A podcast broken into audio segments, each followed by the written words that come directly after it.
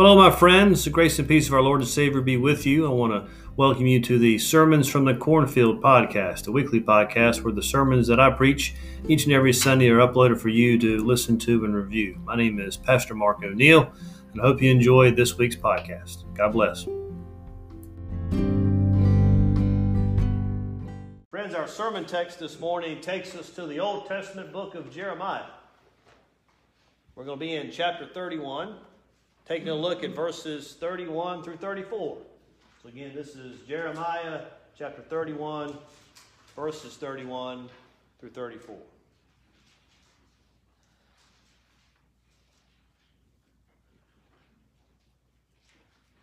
The days are surely coming, says the Lord, when I will make a new covenant with the house of Israel and the house of Judah.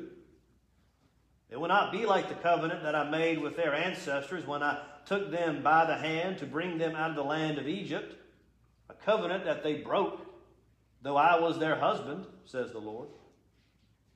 But this is the covenant that I will make with the house of Israel after those days, says the Lord. I will put my law within them, and I will write it on their hearts, and I will be their God, and they shall be my people.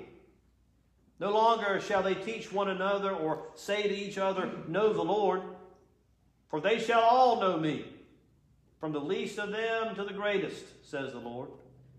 For I will forgive their iniquity, remember their sin no more. My friends, again, this is the word of God for you and I, the children of God. Thanks be to God. Have you ever gotten lost on the way somewhere, even with directions? I can remember a number of years ago, I was, 8 or 9 years old, and Mom and Dad decided that instead of our usual summer family trip down to Myrtle Beach, that Mom, Dad, my sister, and myself, and my aunt, uncle, and my two cousins were all going to go down to Atlanta to see the Braves. Now, we were going to go to Six Flags, do all that stuff as well, but for me, the chance to see Dale Murphy and Bob Horner and Chris Chambliss and Glenn Hubbard, names that probably mean nothing to most of you, but guys I grew up watching, that was a big deal. And even bigger than that was the fact that they were playing the Phillies that weekend. And at the time, and if I'm honest with you still to this day, one of my favorite players is Pete Rose. He was playing for the Phillies then, so we got to see him as well. Now, the hotel that we were staying at was called the Stadium Hotel. And according to the front desk operator, the Stadium Hotel was right across from Fulton County Stadium, which is where the Braves played at the time. So Dad has directions how to get to Atlanta written down. I think it may have been on the back of an envelope. I'm not sure if he had ever been to Atlanta before, but he had directions to get from Winston down to Atlanta. And off we go with my aunt, uncle, and cousins following behind us. So we get there, we get to downtown Atlanta, and we see Atlanta Fulton County Stadium, and we start looking for the Stadium Hotel. And we do one lap around the stadium, and then we do another lap around the stadium. How many of you have ever seen European Vacation? That movie. Big Ben. Parliament. Yeah, you remember when Chevy Chase gets stuck in a traffic circle over and over again, back and forth. Well, that was us, circling Atlanta Fulton County Stadium, trying to find the Stadium Hotel. Now, understand, this is before you could print out step-by-step online directions. This is before there was anything known as a Garmin or anything known as a GPS. This was before there were cell phones where you could just call from your car and say, hey, I'm not exactly sure where we are. There's no Google Maps. There's no Apple Maps. There's no online. There's no nothing. Right? All you have are the written directions that you were given. Well, it doesn't take long for the car we were driving in to become the ancient Israelites wandering in the wilderness. Bickering and grumbling, the whole thing. It starts in the back with my sister and I. Tell her to stop touching me. Tell him to stop looking at me. He's on my side, whatever. Well, then that grumbling goes from the back of the car to the front of the car. You should ask someone for directions, Larry. Who am I going to ask, dude? So I guess Dad is Moses in this scenario. Finally, we pull up to a car that has its window rolled down. And Dad says, "Hey, we're trying to find the stadium hotel. Do you know where it is?" And the guy points to a building that, I kid you not, we have now driven past 8, 9, 10 times. On the side of this building is a large canvas sign that's tied with, you know, the four corners, and it says Ramada Inn. Dad says, "That says Ramada Inn." And the guy gives him a look and he drives off. Well, about that time, a gust of wind comes through downtown Atlanta, and it lifts that canvas sign up ever so slightly. And right underneath that canvas sign, you can see these red letters attached to the building. And guess what those red letters say? Stadium Hotel. Unbeknownst to us, that hotel had been bought by and subsequently renamed by the Ramada Corporation. And we had driven by it over and over and over and over again. And so you say, well, how could this have been prevented? Well, again, remember, this is before GPS and smartphones and that whole bit. I think it would have been helpful if we had somebody on the other end, some relationship with somebody on the other end that could have made sure we got to our destination. Somebody we had a connection with to keep us kind of in the loop, to let us know that, you know, expect this when you get down.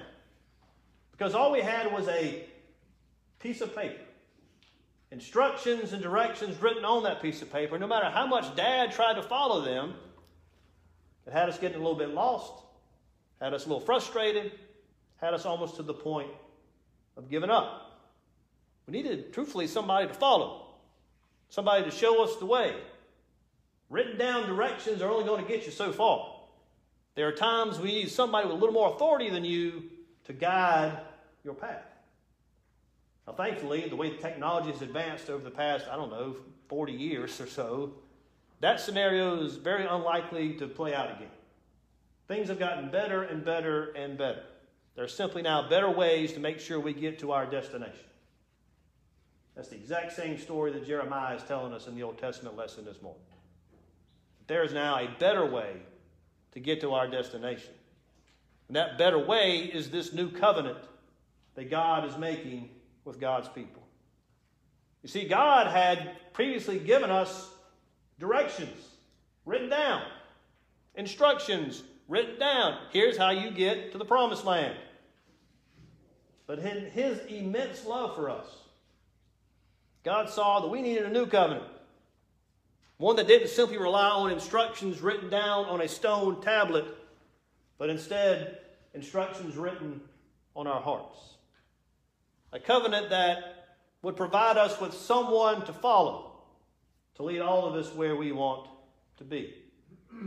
Now, God has made a number of covenants in the Old Testament. When the Hebrews were slaves in the land of Egypt, God made a covenant with them. He said to Israel, "I will be your God, and you will be my people." It was a covenant not necessarily of rules, but of relationship. God promised to put the people of Israel first. And in turn, the people of Israel promised to put God first. The problem is, putting God first doesn't always come naturally to us, does it? So God gave Moses the Ten Commandments, basically directions as to what does it mean to be God's people? What does it actually look like to be God's people?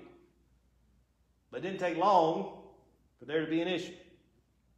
In fact, God's people broke God's covenant almost immediately upon receiving it.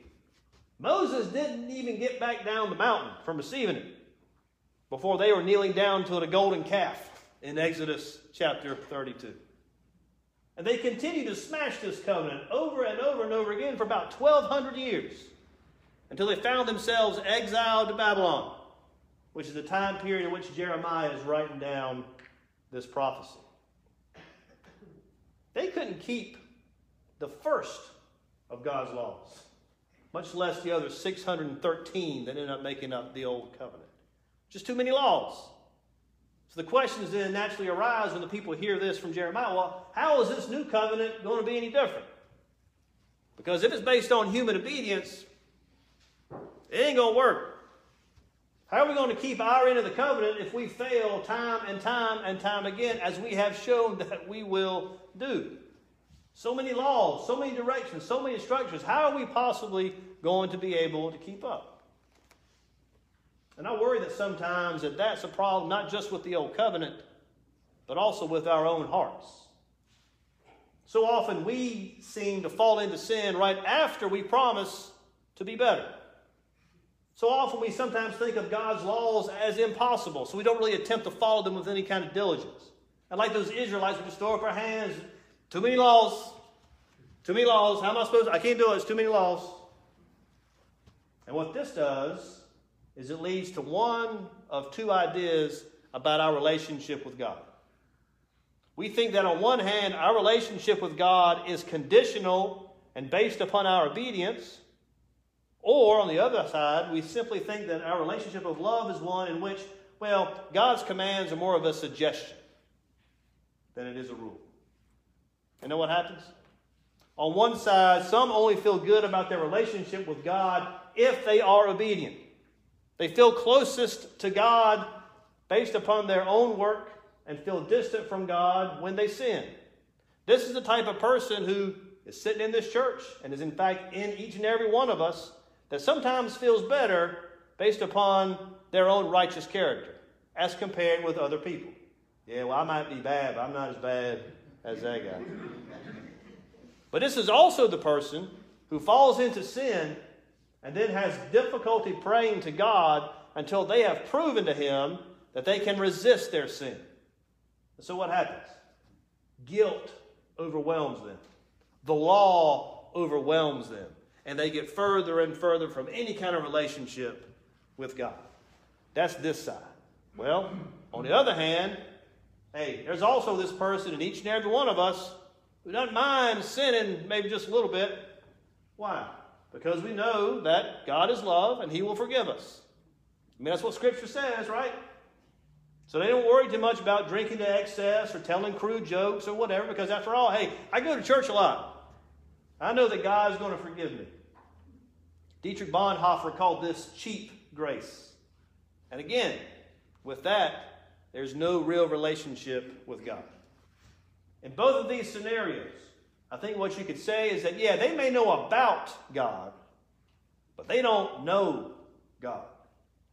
They might know about God, but they don't know God. Now, is it wrong to try and follow God's law and feel bad when we fail? No. God cares about His law. Is it wrong to champion God's love and forgiveness? No, because our God is a God of grace. The problem arises when we leave behind either God's love or His law. When we choose to remember one without the other. When we focus on the law and we forget about the grace, or we focus on the grace and we forget about the law. And that is exactly why we needed a new covenant. This is the covenant I will make with the people of Israel after that time. And that includes all of us. I will put my law in their minds and write it on their hearts. I will be their God, and they will be my people. God promised to Jeremiah that He would cancel the old law code. That one that was written on tablets of stone is now instead going to be written on the hearts of His people. In this new covenant, the law will be internalized. Doing the will of God becomes our delight because it, again, is written on our hearts. Many people think that there is a disconnect between the law and love, or the law and grace, or the law and gospel. But in this new covenant, friends, law and grace, law and love, law and gospel are reconciled together. You say, how is that? Right there. In Christ Jesus. That's how. Because Jesus dissolves any kind of separation of law and love. Here's what Jesus says in John 14. He says, if you love me, keep my commandments. Now think about that. You got to love Him first, right? Love for Christ comes before obedience. If you love me, keep my commandments. Whoever has my commands and keeps them is the one who loves me. The one who loves me will be loved by my Father, and I too will love them and show myself to them. Again, that's John chapter 14. Then the chapter later, John 15. If you keep my commands, you will remain in my love, just as I have kept my Father's commands and remain in his law. What you see here is a beautiful cycle of law and love. If we love Christ, we will keep his commands. And those commands will show love to others, which brings us right back to love of Christ. Jesus knew that keeping God's good law and showing God's good love both walk hand in hand. And if you need more evidence, I want you to think about the cross on Calvary. Let me ask you this. Was Jesus fulfilling God's law or God's love at the cross? The answer is both. God's law was so important that Jesus needed to live perfectly and die in our place. And yet, there at the cross, we also see God give himself up for us in love. I will be their God, and they will be my people. Have you ever thought about how amazing that is? That God has chosen to bind himself to us, that he took the plunge, he became human, he suffered, and he died. He gave himself to us so that we can belong to him. And you say, well, what about all those times that I hated the law, those times I transgressed the law? The Lord declares, I will forgive their wickedness and will remember their sins no more. Kind of an amazing truth about our God, is it not, that he can cause himself to forget? Isn't it? We may still be haunted by sins that have changed the course of our lives, but God looks at us with some kind of a divine innocence because he has forgotten your sin. You are perfect in his eyes. At the cross, in the sealing of this new covenant with Jesus' very blood, once and for all, sin, God's love and law are reconciled, and friends, we belong to him. Look, you may consider yourself to be unworthy, undeserving, unprepared, unnoticed, undone, unthankful, unjust, unfair, uneasy, and unaccepted. You may have been unknown, unapologetic, unhinged, unraveled, undesirable, unbearable, unclean, unethical, underhanded, uninterested, unkind, and untouchable. You may have felt unwanted, unlucky, unnerved, unpopular, unpredictable, unqualified, and unstable. But friends, understand this. At no point in your life have you ever been unloved. You have a connection with a loving Creator whose love never lets you go. And he gave his only Son to us as the guarantee and proof of this. This new covenant that Jeremiah speaks of, friends, renews our connection with God. That connection is the blood of Christ. Jesus is this new covenant. And so we must follow him. In the name of the Father, Son, and Holy Spirit. Amen.